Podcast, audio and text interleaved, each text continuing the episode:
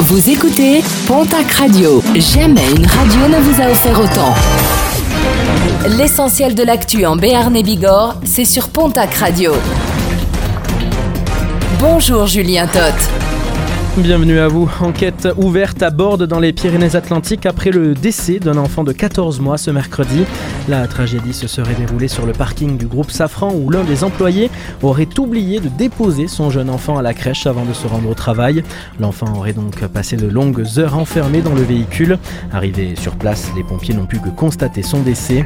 Une cellule psychologique a été mise en place et des investigations sont en cours pour déterminer les responsabilités de chacun.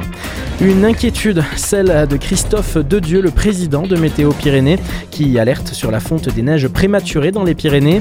Avec les derniers épisodes caniculaires, la neige des sommets pyrénéens a déjà disparu alors que ce phénomène se produisait habituellement mi-septembre, il y a 10 ans.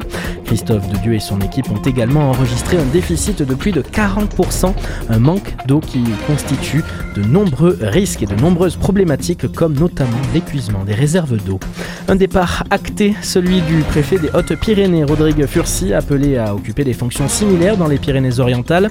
Son départ est prévu pour le 23 août prochain et le nom de son remplaçant est déjà connu. Il s'agit de Jean Salomon, ancien officier de l'armée de terre ayant occupé plusieurs postes de sous-préfet partout en France. 30 000, le chiffre du jour, c'est en litres l'eau amenée par une citerne aux Pyrénéennes vers la Gironde pour ravitailler les pompiers qui luttent contre les incendies. L'initiative d'un agriculteur et pompier volontaire de Vic en Bigorre, un geste qui aide les soldats du feu, qui annonçait hier dans les colonnes de nos confrères de la République des Pyrénées que les incendies semblaient contenus. Au total, plus de 36 750 personnes ont été évacuées depuis le début de la crise, mais aucun blessé grave n'est à déplorer. Et puis les Ortésiens sont dans les starting blocks, c'est le jour J pour les lancements des fêtes de la commune. Après deux éditions annulées en raison de la pandémie de Covid-19, les organisateurs ont mis les petits plats dans les grands pour cette édition 2022. Musique, bodega, activités sportives et animations sont prévues notamment pour ces férias qui dureront jusqu'à lundi. тише